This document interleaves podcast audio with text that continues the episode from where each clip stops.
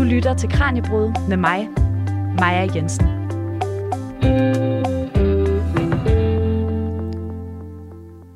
Hvis du tændte for fjernsynet i 80'erne og start 90'erne, så kunne du ofte støde på tv-spots lidt ala denne her. Dreng eller pige, ung eller gammel, bøse eller hetero, tænk dig om.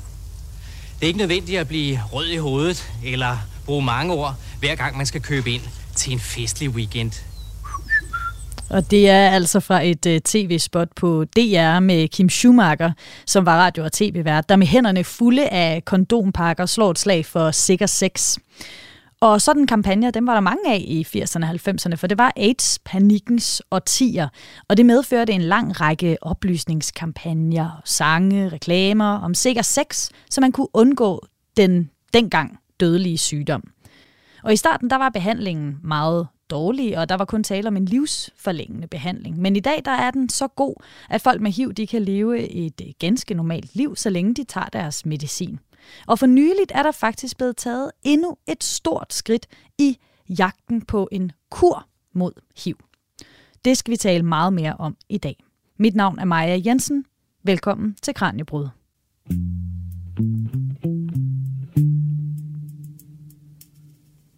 Og med mig i studiet i dag har jeg professor i infektionssygdomme Ole Schmelz Søgaard fra Institut for Klinisk Medicin på Aarhus Universitet. Velkommen Ole. Tak skal du have, Maja. Ole, lidt senere, der skal vi tale om kuren mod HIV. Men allerførst, så skal vi lige have nogle ting på det rene. Blandt andet, hvad er HIV egentlig for en sygdom? Det er jo, det er jo noget, som vi alle kender til. Det er noget, vi har hørt utrolig meget om. Men hvad er det egentlig lige, sygdommen er? Ja, HIV det er en sygdom, som, som vi nu har kendt i godt 40 år. Øhm, og i starten helt tilbage dengang, hvor vi opdagede, at, at der var sådan et nyt sygdomsfænomen, som vi havde svært ved at, at hitte helt red i, hvad det var for noget. Men der vidste vi ikke, hvad det var, hvordan det blev overført, hvad det skyldtes. Øhm, det fandt man senere ud af, at det skyldes et virus, som vi nu kalder HIV, eller human immun øh, deficiency virus. Øhm, og HIV er et, et, et ganske lille virus, som egentlig øh, kun kan leve ind i cellerne, øh, og som vi har fundet ud af smitter øh, primært ved seksuel kontakt, men også kan smitte med blod eller andre sekreter, der, der bliver overført øh, fra en person til en anden. Øhm, og det det er, det er, når, når det her virus kommer ind i kroppen, øh, så skal det ligesom ind i cellerne, for at det kan formere sig. Øhm, og der er nogle celler, som øh, det er specielt øh, glad for, det er de celler, der, hedder, øh, der har en receptor, der hedder CD4, og det er bare sådan en overflade, hvad skal man sige, et overflade protein. Nu kender vi jo covid og har set øh, sådan en virus med sådan en hel masse øh, trekanter på. Altså det, vi, vi kalder spikes, det er jo nærmest blevet sådan almen øh, viden efterhånden. Øh, vi er alle sammen sådan mini-biologer øh, i dag, efter to, godt to og et halvt års pandemi. Men, øh, men HIV har øh, lignende øh, proteiner, som det ligesom skal bruge til at binde til cellerne. Og her er altså nogle celler, som, som bliver øh, smittet med HIV, det kommer ind i, i de her celler, hvor det så sætter sig ind i, i DNA'et. Så det sidder simpelthen som sådan en lille bitte virusstykke DNA inde i vores kæmpestore øh, DNA, og det er herindfra, at det kopierer sig selv. Øhm, den skade, det, det forvolder, den er i starten sådan ganske mild. Øh, typisk så vil det være sådan, at, at en person, der bliver smittet, vil udvikle sådan øh, influenza-lignende symptomer efter måske øh, et par uger, sådan lidt, lidt ligesom med, med muskelsmerter og sådan almen utilpashed, feber. Man kan også få et udslæt, øh, og nogle de, de får sådan lidt kraftigere symptomer, men, men sådan svarende til, hvad vi kender fra sådan en, en svær virusinfektion. Der er også nogen, der, der nærmest ikke har nogen symptomer, så det, det kan være sådan, det kan være sådan lidt snigende øh, for nogen. Så går det ligesom i sig selv igen, og så tænker man om, det var bare det, og, og altså, mange vil aldrig nogensinde tænke, at, at det er HIV, og så lever de med det i, i overvis. Indtil virus det ligesom har øh, smittet så mange celler og ødelagt så stor en del af immunforsvaret, så man, man begynder at, at nå det stadie, der hedder AIDS. Og det er her, hvor immunforsvaret ikke længere fungerer. Så immunforsvaret det er simpelthen lige så stille blevet udtrættet, blevet ødelagt af, af virus. Og når det sker, så kan man simpelthen ikke øh, stå imod øh, selv ganske almindelige infektioner, bliver til voldsomme infektioner, og parasitter, øh, svamp og virusbakterier, som man normalt ikke bliver syg af, bliver man lige pludselig dødelig syg af. Øh, og det er det, vi kender som AIDS, og det var det, vi snakkede rigtig meget om i 80'erne, hvor Kim ja. Schumacher han lavede sit indslag her. Så det vil sige forskellen på HIV og AIDS, fordi det, man bruger det tit lidt i flæng. HIV er et slags, altså det er en virus, som man har, og den kan så udvikle sig til AIDS. Så HIV er ikke den dødelige sygdom, det er AIDS, der, der var, eller altså i 80'erne, der var panik om. Ja, lige præcis. Og det er det, der nogle gange er sådan lidt, lidt forvirrende. Det er, at, at man har et virus, og, og det giver en HIV-infektion, som vi siger.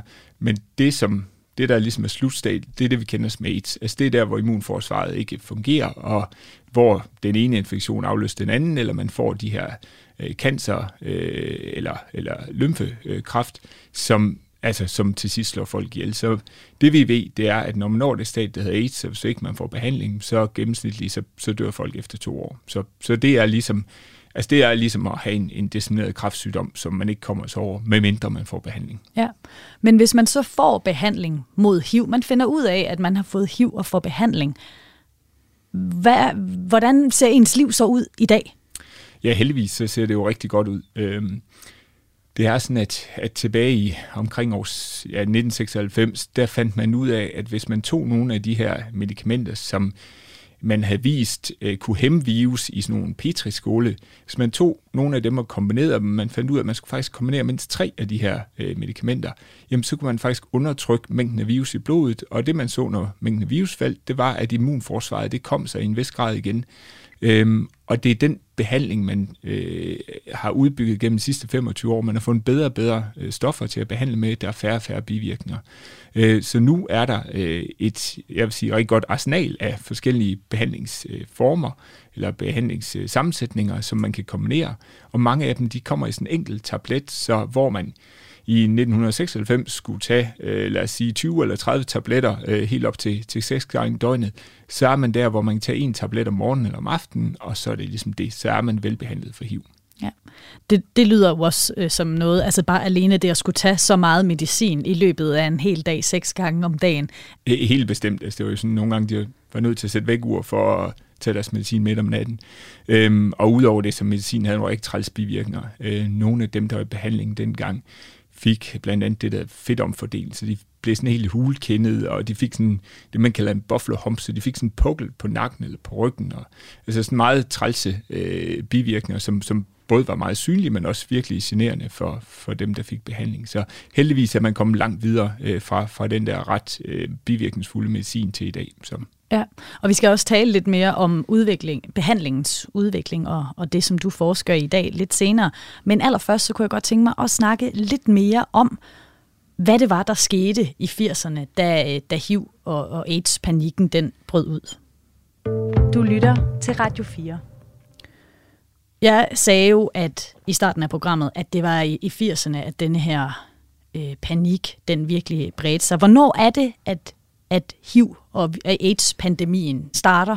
Den måde, som det blev opdaget på, det var tilbage i 1981, var der nogle, øh, nogle læger i, øh, i USA, der lagde mærke til, at der kom de her unge mænd, ellers tidligere raske unge mænd ind, med, med mærkelige øh, svampeinfektioner i lungerne, eller med sådan en en meget speciel form for hudcancer, som, som man i dag ved øh, skyldes et andet virus, men som man ellers kunne have set hos gamle mænd i Middelhavslandene. Lige pludselig så kom unge mænd i, i starten af 20'erne, midt 20'erne, med, med de her mærkelige cancer. De kom med, med sådan nogle svampe, der pneumocyster i lungerne, og var dødeligt syge og, og døde af det her. Øh, og så kom der ligesom sådan en, altså en rapport om, hey, vi har, vi har set de her fem unge mænd, som, som alle sammen er homoseksuelle, og som alle sammen har, øh, har nogle, nogle mærkelige sygdomme, som man ikke plejer at have. Så kom der sådan lidt fokus på det, kan man sige. Så begyndte andre læger at rapportere ind, også her fra Danmark. Vi har faktisk set noget lignende.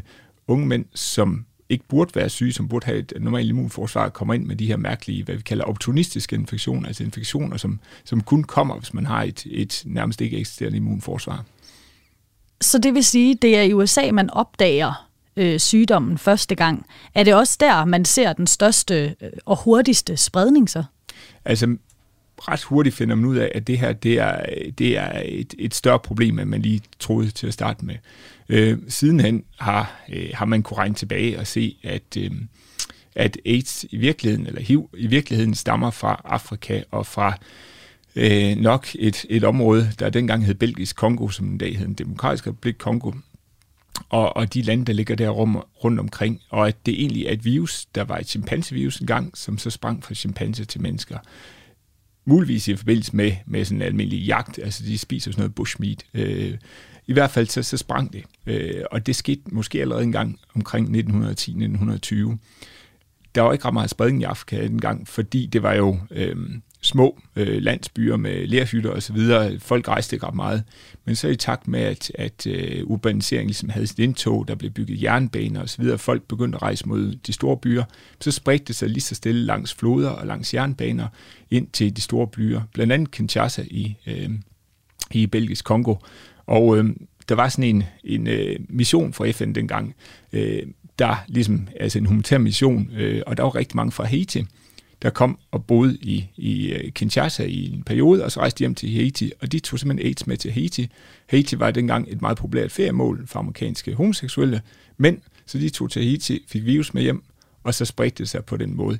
I hvert fald i den del af verden. Man kan sige, at i vores del af verden i Europa, spredte det sig selvfølgelig også op fra Afrika til Europa, og der er øh, veldokumenterede tilfælde fra 1970'erne nu, med blandt andet en sømand, der tog med hjem til Norge, smittede sin kone, smittede sin datter, alle tre døde.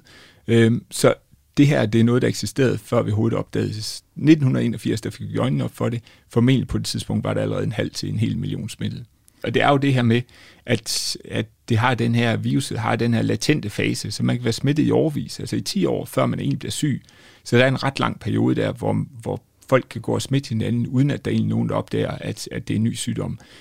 Øhm, og den gang var overvågning heller ikke ligesom den er i dag, så man kan sige, at der var mange, der kunne dø, hvor man tænker, det var det, var det mærkeligt, at, at den unge mand, den unge kvinde døde af, af, af en sygdom, som vi aldrig plejer at se her. Men, men det var ikke noget, man ligesom fik øjnene op for før i 80'erne. Så i 80'erne så begyndte det at sprede sig, øhm, både i USA, men sågar, øh, så dels også i, i Danmark og resten af Vesteuropa.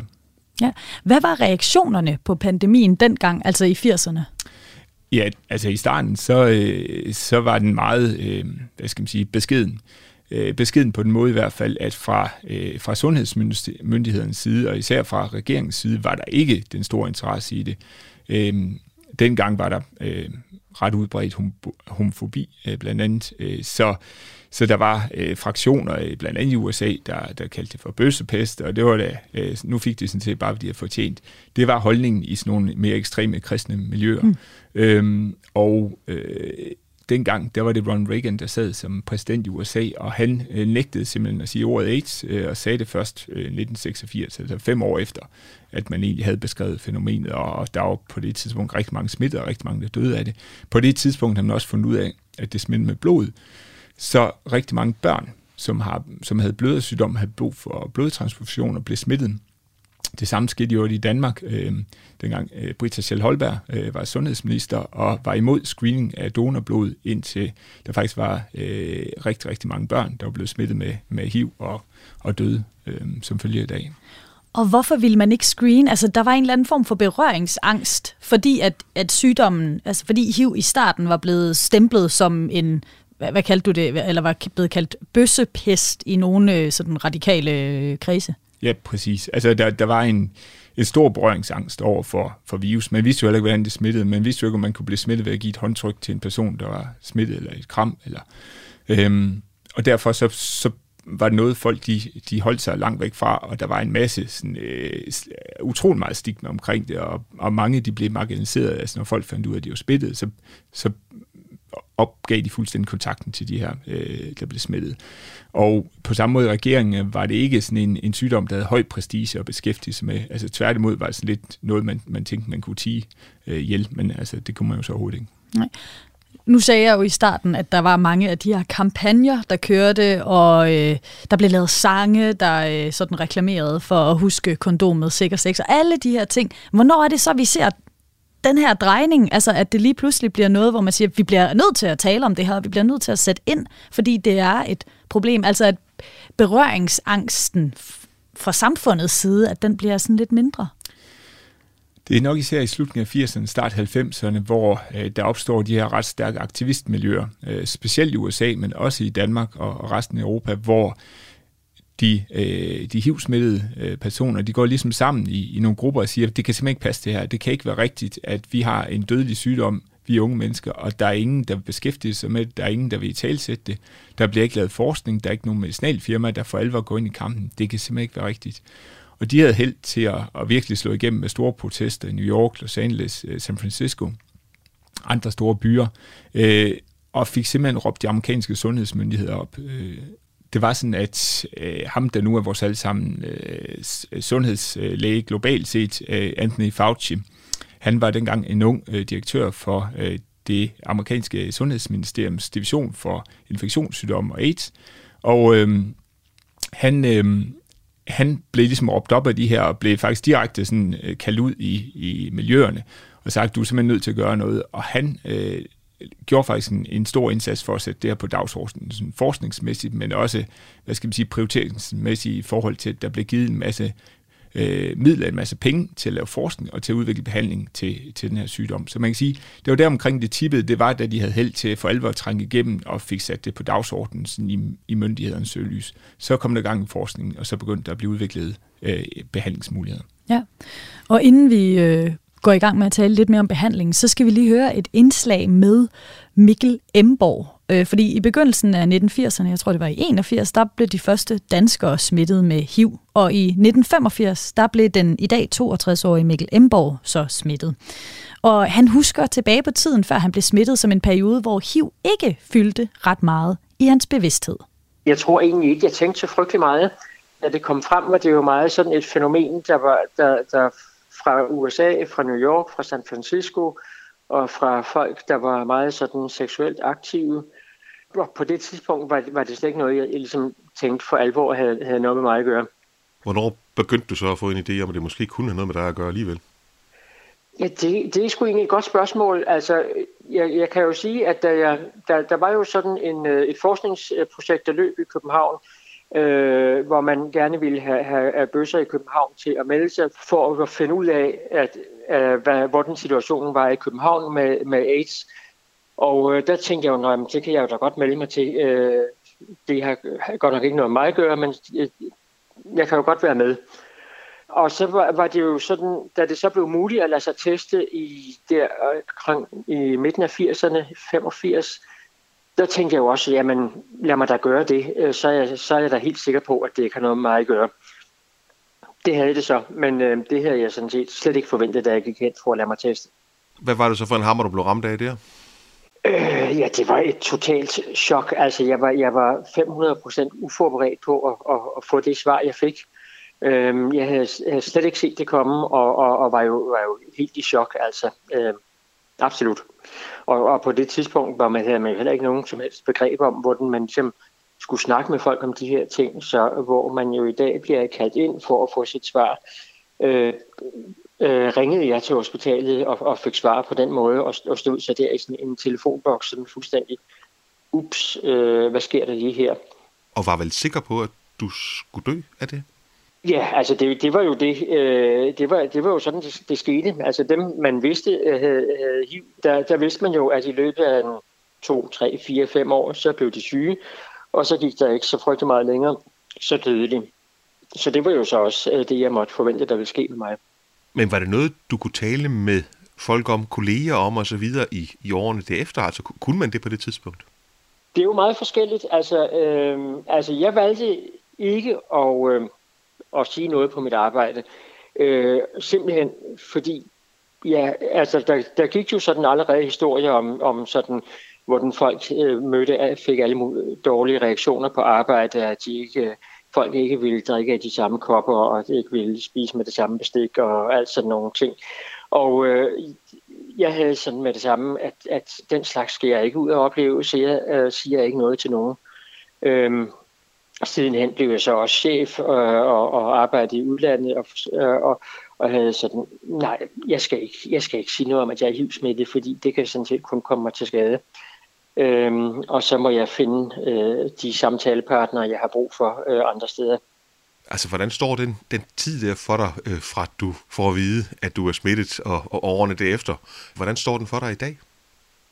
Altså, når jeg kigger tilbage, så, så øh, ser jeg på mange måder, at øh, det er som en periode med sådan konstant øh, stress øh, og, og angst selvfølgelig, øh, og, og sådan øh, usikkerhed, øh, og, og også et eller andet sted måske nok sådan mange, øh, i et vist omfang også manglende forståelse. Øh, min kæreste på det tidspunkt var meget opsat på at, at, at skulle være, være, være sådan øh, den, der, der, der lagde mig i graven, havde jeg sagt, og passede på mig, når jeg blev syg.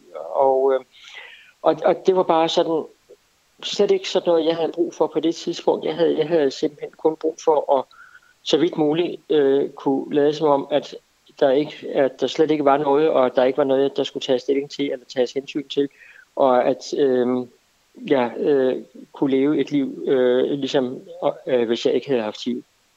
Og heldigvis øh, blev jeg jo så heller ikke syg, øh, så, så derfor øh, var det også muligt for mig at leve et liv, som øh, i hvert fald rent praktisk øh, ikke var anderledes, end hvis jeg havde haft HIV. Men, men det er klart, at, at det der stress og den der angst, øh, så, som altid lå lige under overfladen, øh, Øh, var enormt hård og, og har slidt enormt meget på mig igennem alle, alle de år. Fortalte altså Mikkel Emborg. Han sidder i dag i bestyrelsen for AIDS-fondet, og lidt senere i programmet, så kan du høre mere om, hvordan han mener, at det er at leve med HIV i dag.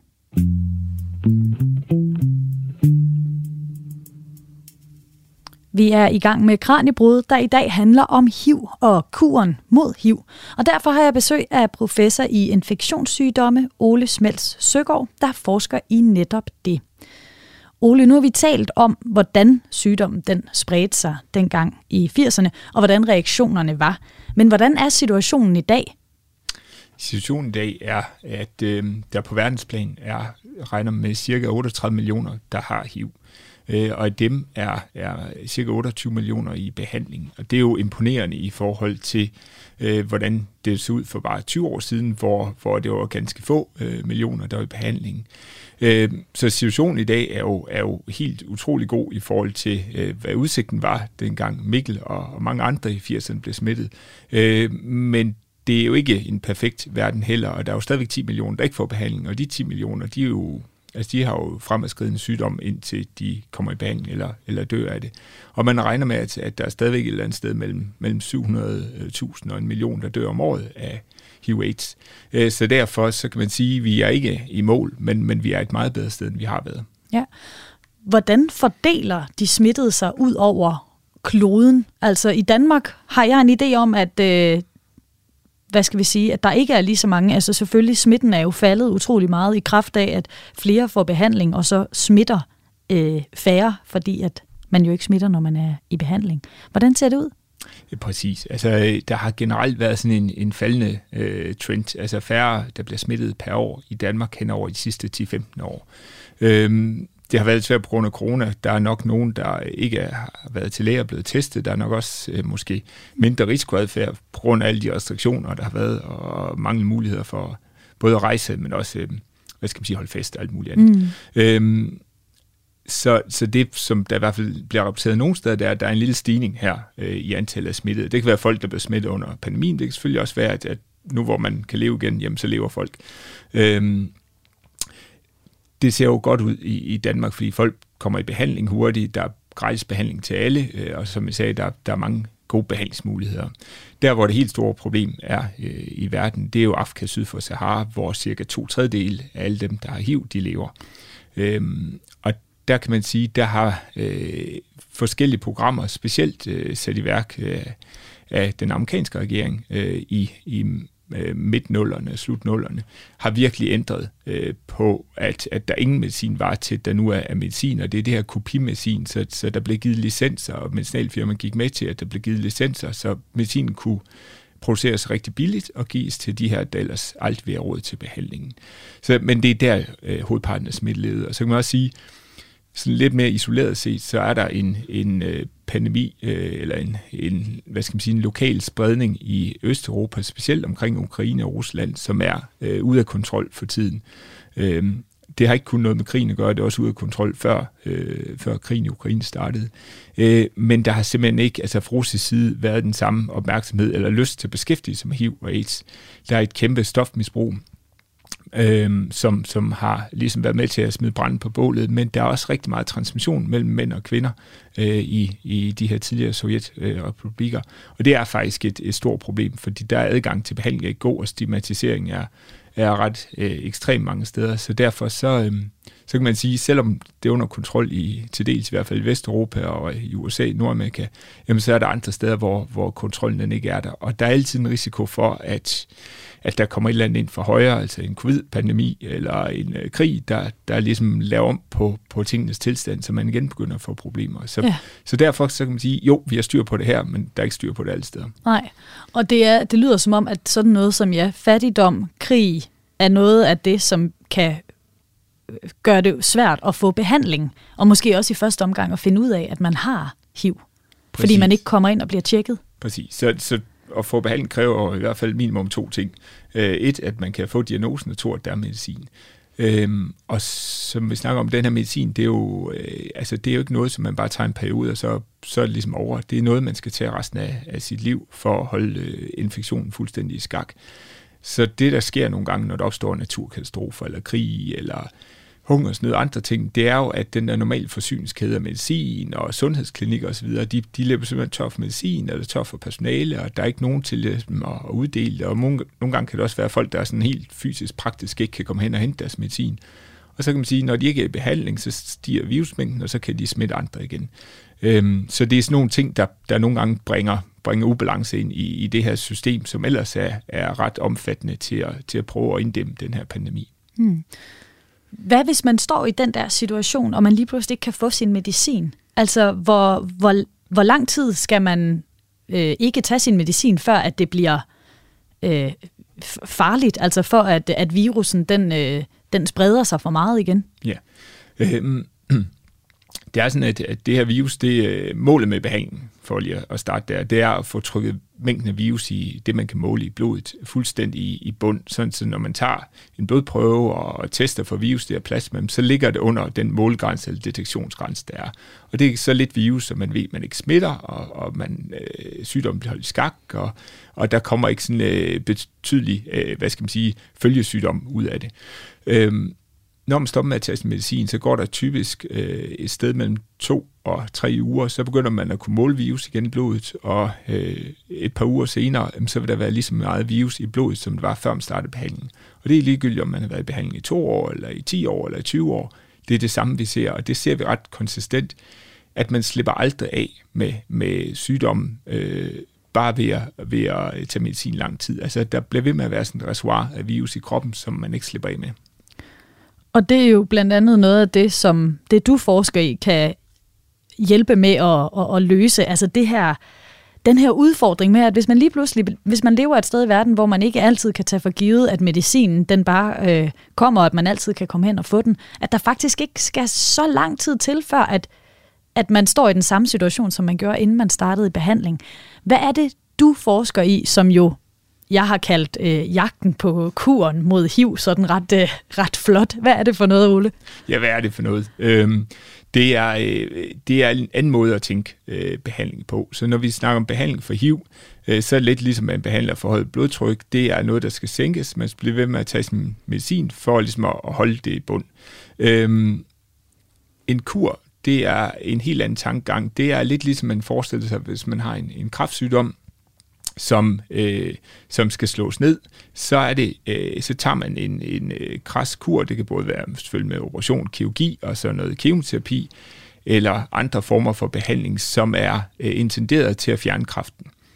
Øh, nu er HIV jo ikke kræft, men det lever jo lidt videre på samme måde i, i kroppen, som vi snakker om før. Og målet med, med en kur, det er simpelthen at finde en eller anden form for øh, øh, behandlingsregime, altså en kombination måske af behandlinger, som kan gøre, at mængden af virus tilbage i kroppen, den er så lille, så immunforsvaret vil kunne kontrollere den mængde, så der aldrig nogensinde kommer til at skade immunforsvaret, så man heller ikke øh, smitter andre, og så man heller ikke får de følgesygdomme, som vi ellers kender fra HIV, når man ikke behandler det. Så vi forestiller os, at, at enten så fjerner man virus fuldstændig fra kroppen, eller så har man så lidt tilbage, så immunforsvaret ligesom kan gå ind og styre det. Så behøver man ikke længere til medicin, man behøver ikke længere gå til kontrol, og man kan leve et normalt liv fuldstændig ligesom hvis man ikke har haft HIV. Og hvorfor, nu er der jo gået 40 år cirka, siden at, øh, at HIV-pandemien øh, den brød ud.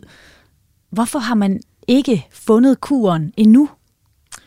Det er et super godt spørgsmål. Altså, der er også nogle gange familie og venner, der, der kigger lidt skeptisk, øh, når, man, når man siger, at, øh, at nu har man forsket det her 10-12 år, og vi er ikke rigtig kommet længere. Altså, hvad, hvad laver vi egentlig? Fordi hvis man kigger på covid, så, øh, så kendte vi jo det virus i, øh, i cirka, eller kendte sygdommen i cirka en måned, så fandt man ud af, hvilket virus det var for HIV. Der tog det godt to år at finde ud af, hvad det var for et virus. Og fra vi fandt ud af, hvad det var for en virus, så gik der 10 måneder, så var der faktisk en vaccine, der kunne beskytte mod øh, sygdommen, og ligesom fuldstændig på mange måder tage brøden af, af den her pandemi. Øh, og hvad altså vi laver med HIV? Altså hvorfor kan vi ikke det samme? Hvorfor har vi ikke en vaccine? Hvorfor har vi ikke en kur? Øhm, det er, fordi HIV det er, øh, hvad skal man sige, en, en væsentlig hårdere nød at knække end, øh, end SARS-CoV-2, som er det virus, der giver covid. Hvorfor er den en hårdere nød at knække? Ja, hvorfor? Øhm, det er der mange grunde til, men, men hovedårsagen, det er det her med, at, øh, at virus, HIV-virus, det går ligesom ind i cellerne og sætter sig ind i vores DNA. Øh, og når det sidder derinde, så kan det formere sig, og så det kan cellerne ikke rigtig lide. Øh, så bliver de syge, og så dør de normalt inden for et døgns tid. Eller også så sker der det, at de producerer så meget virus, så øh, de immunceller, der ligesom skal slå sygeceller ihjel, de får øje på dem, og så slår de dem ihjel. Så man kan sige, normalt, når sådan en celle bare producerer en masse virus, det kan den ikke holde til, så bliver den dræbt, eller så dør den i løbet af sådan en døgns tid. Men nogle gange så holder de her celler, der er inficeret, de holder op med at producere virus. De går sådan en dvalestadie. Og, øh, og når de der dvalestadie, så kan de leve i overvis i kroppen. Og de kan også nogle gange dele sig, øh, og dele sig igen. Og så bliver man ved med at have sådan vedligehold. Så selvom nogen de dør over tid, så er der andre, der ligesom deler sig. Så man slipper aldrig af med det her lille bitte stykke virus, der sidder i vores DNA og gemmer sig. Og de her celler, der er HIV inde i sig, de ser på overfladen fuldstændig ens ud i forhold til dem, der ikke kan HIV i sig. Så immunforsvaret kan ikke kende forskel. Den behandling, vi giver, den øh, HIV-behandling, vi giver i dag, den har ingen effekt på det her virus, der sidder inde dernede. Så, øhm, så på den måde er det jo sådan en ret øh, snu virus, kan man sige. Altså det er, det er simpelthen bygget til at overleve øh, på trods af alle mulige øh, udstående forsøg på, på at dræbe det og fjerne det. Ja, og du siger, at du har forsket i det her i, hvad sagde du, 12 år? Ja, 12 år bliver det vist efterhånden. Ja, og I har for dig og, og forskerkollegaer har øh, for nylig fået en artikel offentliggjort i det tidsskrift, der hedder Nature, om et gennembrud, siger jeg, i, øh, i kuren mod, eller jagten på kuren mod HIV. Hvad er det, I har fundet ud af, Ole? Ja, altså det her, vi har fundet ud af, som øh, det lyder jo som om, nu har vi lige fundet ud af, at vi har faktisk arbejdet på det her forsøg, som, som vi nu har offentliggjort i, i cirka seks år. Øhm, og det, som, som vi har gjort her, det er, at typisk så, så har man øh, prøvet at, at se, om man kunne fjerne øh, en del af det her hiv altså de her inficerede celler, om man kunne fjerne dem, eller styrke immunforsvaret hos patienter, der har været i behandling lang tid. Øh, hvor man har tænkt, nu starter man med at, at give dem behandling i overvis, og så prøver man at se, kan man så gøre noget ved det der. Det vi gjorde her, det var lige så snart folk de fik HIV-diagnosen og skulle starte i behandling, så inviterede vi dem ind i sin lodtrækningsforsøg, og så sagde vi, du får i får jeres medicin under alle omstændigheder, men vi vil gerne afprøve noget nyt øh, forsøgsmedicin, for at se, om det dels øh, kan bedre jeres immunforsvar, og dels om det kan fjerne noget af det her øh, HIV-virus, der ellers øh, sidder inde i, i cellerne. Så det vil sige, at sideløbende med den helt normale behandling, som, som alle, øh, der har fået diagnosen HIV, de får, så kunne I lave et forsøg, som gik ind og, og undersøgte, om I, om I kunne påvirke den der virus, som behandlingen jo faktisk ikke rigtig kan, kan stille noget op imod. Præcis, ja. Øhm, så, så man kan sige, at de fik jo den standardbehandling, de skulle have, og som man selvfølgelig skal have for, for at sørge for, at, at virus bliver trukket i bund. Og så fik nogen øh, den ene type øh, forsøgsmedicin, som er en øh, forsøgsmedicin, der ligesom prøver at tvinge det her virus, der sidder i DNA'et, til at være aktivt og ligesom øh, Øh, gøre cellen synlig for immunforsvaret. Og så gav vi en anden type øh, forsøgsmedicin, som var sådan et, et antistof, øh, en monoklonal antistof, altså et antistof, der kan genkende HIV, øh, i dels et forsøg på at fjerne de her celler, der var smittet med HIV, og hjælpe immunforsvaret med at fjerne dem, og dels fordi man ved, at de antistoffer, de kan sådan generelt styrke immunforsvaret mod, mod HIV. Ja, og hvad viste, hvad viste det her forsøg så? Så forsøget viste, at øh, de folk, der øh, især fik de her monoklonale antistoffer, jamen deres immunforsvar mod HIV, det blev bedre. Deres virus i blodet, øh, mængden af virus, både uden for cellerne og inde i cellerne, det faldt hurtigere end dem, der bare fik standardbehandling. Og da det så var gået et år, så spurgte vi øh, deltagerne, om de havde lyst til at holde pause med deres forsøgsmedicin, selvfølgelig samtidig med, at vi kontrollerede virus øh, meget, meget øh, hyppigt, så vi ligesom kunne starte med i behandling igen, når der begyndte at komme virus. men også øh, sådan, at vi, vi var sikre på, at, at, at deres immunforsvar ikke tog skade. Øhm, det er den eneste måde, man egentlig kan finde ud af, om, om sådan nogle forsøgsmedicin har gjort en forskel, det er ved at bede folk om at stoppe behandling. Så i virkeligheden så er det jo, det er jo sådan det modsatte af, man normalt vil anbefale. Det er normalt, så vil man sige, at du skal fortsætte med at tage en behandling fra nu af og til evig tid. I det her studie, og for at blive klogere, så vil jeg så sige, vil du ikke prøve at holde en pause med en HIV-medicin? Og det er selvfølgelig ikke alle, der har lyst eller mod på det, og det er fuldt, fuldt forståeligt, fordi det er også en overvindelse, og, og man, at det vækker nogle gange følelser til liv igen, som, som egentlig var væk. Øhm, mm. Men dem, der gik med til at stoppe deres forsøgsmedicin, blandt dem, der havde fået de her antistoffer, så så vi, at deres immunforsvar faktisk var i stand til delvis eller fuldt at undertrykke virus, når de stoppede deres behandling. Hvorimod dem, der ikke har fået det her forsøgsmedicin, der så vi, øh, som vi snakker om før, at virus efter to uger, tre uger, det var op på cirka samme niveau, som det var, før de startede behandling. Så det, det fortæller os, det er, at man kan faktisk gøre noget der helt tidligt i sygdommen, for at styrke immunforsvaret, for at reducere mængden af virus, der så på sigt faktisk giver de her øh, folk en fordel i forhold til at, at, at bekæmpe og holde virusmængden i bund, øh, hvis de stopper behandling. Det er ikke nogen kur. Øh, der er en person der forsøg, som nu har været uden behandling i, i godt fire et halvt år, ikke har målbar virus i blodet. Øh, så, så det er selvfølgelig, hvad skal man sige, et, en, en unik, øh, et ja. unik tilfælde, øh, men bare for, for at slå fast, det er ikke, altså, vi er ikke i mål endnu, men der er nogle ting, der ser lovende ud, og det er egentlig det, vi gerne vil bygge videre på. Ja, men er det første gang, at det er lykkedes forskere på den her måde at, at give en give noget medicin, give en behandling, som, som i så lang tid for nogen kan, kan, kan nedsætte øh, virus? Altså, der er øh, sådan øh, sporadiske rapporter sådan i litteraturen, og man kan også finde og se nogle gange i medierne, nu er der en eller anden person, der er blevet kureret for HIV. Typisk så har det været nogen, der er blevet behandlet for øh, for eksempel cancer, hvor man helt fjerner deres immunforsvar som del af deres kraftbehandling. Det er typisk sådan, øh, øh, de her blodsygdomme som, som leukemi eller, eller lymfknudekræft, hvor det sker. Der har man kureret måske tre eller fire på verdensplan. Øh, og det er sådan gennem sådan meget, hvad skal man sige, voldsom procedure, hvor øh, hvad skal man sige, risikoen for at dø undervejs, den er, den er måske 20 procent eller højere. Okay. Øh, så det er ikke noget, man sådan kan, kan udbrede øh, til nogen. Og så er der nogle gange nogen, som af den ene eller den anden grund, øh, hvad skal man sige, måske har et, et defekt virus, eller har et immunforsvar, der specielt godt kan kontrollere virus. Men sådan i et forsøgssammenhæng, så har der aldrig sådan i et kontrolleret forsøg været noget, som egentlig på den her måde har vist, at, at nogen de bedre kan kontrollere virus, end dem, der ikke fik forsøgsbehandling. Så det her med, at, at vi har lavet kontrolleret forsøg, og vi faktisk kan se en forskel mellem grupperne, det er ikke noget, som, som man egentlig har set ellers. Nej. Sådan en som mig, jeg kan jo godt stå og tænke nu, nå, men øh, det lyder jo rigtig lovende, så må vi være vildt tæt på, øh, på kuren nu. Øh, hvordan ser fremtidsudsigterne ud for sådan noget her? Jamen altså, øh, jeg vælger at se det øh, vældig øh, positivt på ja. den måde, at, at nu har vi måske en lille fli af håb om, at, at det her en kan lade sig gøre, fordi der har været rigtig, rigtig mange ting, der ikke er lykkes øh, i den her type forskning gennem årene. Øh, og man var jo optimistisk i starten i, i 80'erne, der var man... Øh, der sagde man, at inden for to år, øh, i 84 inden for to år, så har vi en vaccine mod HIV, og vi kan kurere den her sygdom. Dengang man fandt kombinationsbehandling, så regnede man ud, at med det henfald, der ligesom var i, i virus, så efter cirka øh, to års behandling, så vil folk være kureret. Det viser sig jo ikke at holde stik, og så var der utrolig meget pessimisme omkring det her med at kurere HIV. Øhm, og så, da vi ligesom kom i gang øh, med, at, med at forske i det her, så, øh, så var der noget optimisme, men så var der mange forsøg, der ikke rigtig viste noget. Øh, men det her giver for mig håb om, at, at man faktisk kan ændre balancen mellem virus og immunforsvaret. Fordi virus, det har sådan en... HIV-virus, det muterer utrolig meget. Muterer, det kender vi jo fra, fra coronavirus, at, øh, at der kommer de her øh, variants of concern, altså det vi kalder for omikron og delta og, øh, og så videre. Øh, de mutationer, der, der sker for, for covid øh, eller for coronavirus, det er jo noget, der gør, at immunforsvaret har svære ved at, øh, hvad skal man sige, ved at genkende det virus, så man, selvom man vaccinerer, risikerer man at få sygdom igen. Med HIV-virus, der muterer det helt vildt. Så altså, coronavirus, det, det er vand ved siden af. Øh, I en person, der har haft HIV i et par år, der er mange flere virusvarianter, end der er øh, for, for øh, coronavirus i hele verden, altså det her okay. SARS-CoV-2.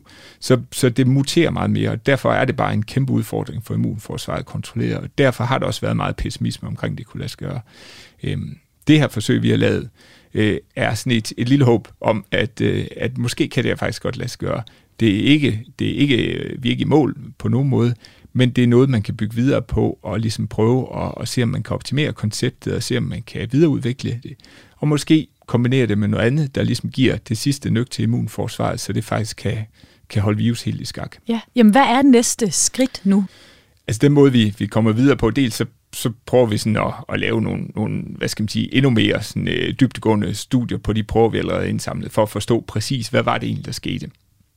Og hvad var det, ligesom, der, der adskilt øh, immunforsvarets evne til at kontrollere virus hos nogle af de her forsøgspersoner versus dem, der ikke kunne. Øh, Øh, men vi tænker selvfølgelig også, at vi er nødt til at, at gentage det her studie på en større skala. Vi er nødt til at, at ligesom se, er det her bare, øh, var det bare et eller andet, hvad skal man sige, øh, en enhjørning, eller kan det her faktisk gentages igen i, i dels i andre øh, studiepopulationer, altså for eksempel kan det gentages i Afrika, kan det gentages i, i hele Europa. Øhm, så vi arbejder øh, blandt andet øh, sammen med, med folk fra Bill Melinda Gates Fond og det amerikanske sundhedsministerium på at lave et, et øh, større studie, samme koncept i, i Afrika. Vi arbejder også på at, øh, at ligesom skabe fundamentet for at lave et, et større studie i Europa, igen med, med samme koncept. Øhm, og så er der selvfølgelig en, en masse diskussioner på kryds og tværs om, om man på en eller anden måde kan, kan optimere konceptet, og, og hvad man skal gøre for at nå derhen. Fordi det er jo igen det, man skal have et eller andet, der viser nogle, nogle lovende effekter, og hvis vi skal kombinere det her med noget andet, så skal der være noget andet, der også ser lovende ud.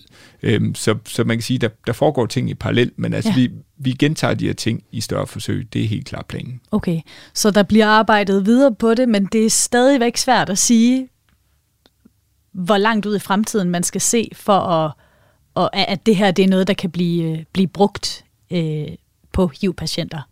Ja, altså øh, før vi har en kur, øh, så kan man sige, så skal man jo have et eller andet, der i, i forsøg, ligesom det vi har lavet, opnår en effekt, hvor man ser det, som vi har set i en person, nemlig at hovedparten af dem, der får forsøgsmedicin, de kan fuldstændig kontrollere virus, øh, så, så det ligger på det her øh, ikke målbare niveau i blodet, fordi så ved vi også, at de ikke smitter, og så ved vi også, at, at sygdommen skrider ikke rigtig fremad. Øh, så der skal vi hen først, og hvor lang tid tager det sig at komme derhen, det er jo øh, 64.000 kroner spørgsmål.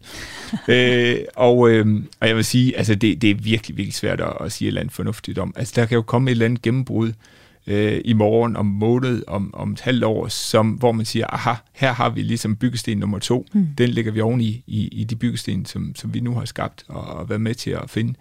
Øh, og så, så går det måske lige pludselig hurtigt. Man kan også sige, det kan være, at, at tingene bare bliver rigtig, rigtig svære at, at tage det næste skridt. Så altså, jeg vil gerne øh, give en eller anden horisont med 5 eller 10 eller 20 eller et eller andet år, men, men jeg vil simpelthen sige, det, det er så svært at udtale sig om lige nu. Ja.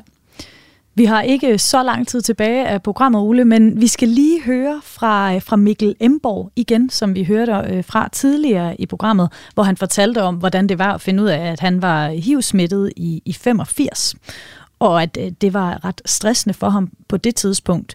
Men det ser altså meget anderledes ud i dag, og det har han fortalt min kollega Kasper Friis om her. Der er ingen begrænsninger i, hvad man, hvad man øh, som, som velbehandlet HIV-smittet øh, kan i, i sit liv øh, i dag. Og, og det, er jo, det er jo altså en, en, en, en, kæmpe forskel, og, og tager jo også meget af den der stress og bekymring og angst væk.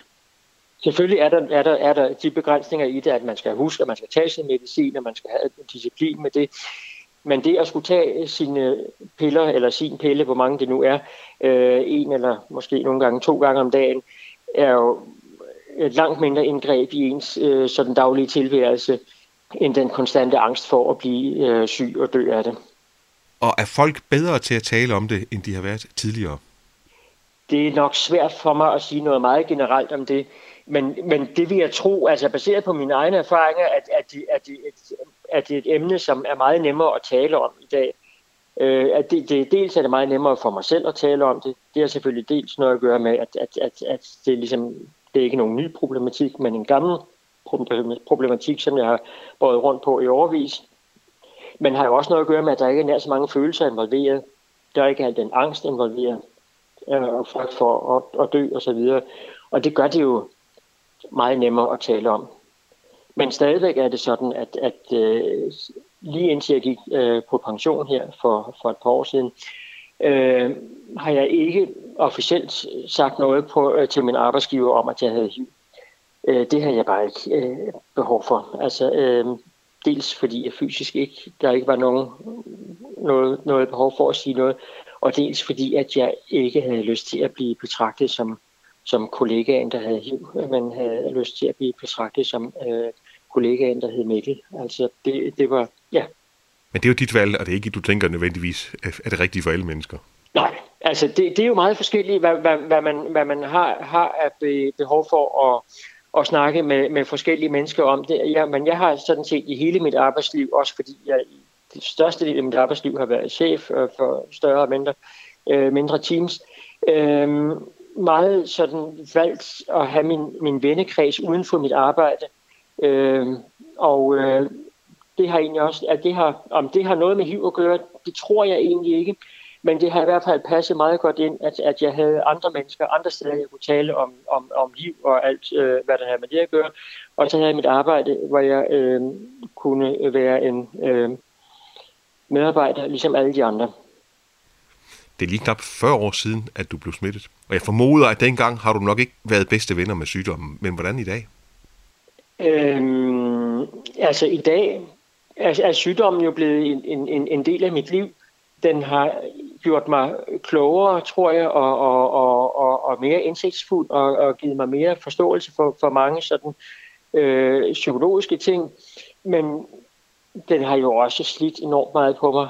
Altså de første 15-20 år, hvor jeg jo måtte regne med, at øh, det kunne være et spørgsmål om tid, inden, inden den ville tage livet af mig, øh, har sat dybe spor. Altså det har virkelig, det har virkelig tædet på mig. Altså uden, uden at være nogen ekspert på nogen måde i det område, tror jeg, at det minder lidt om PTSD, at man har været i sådan en intens stresssituation i så lang en periode, og det sætter sine spor.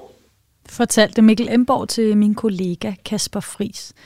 Og Ole, det lyder jo som om, at Mikkel i dag har det rigtig godt.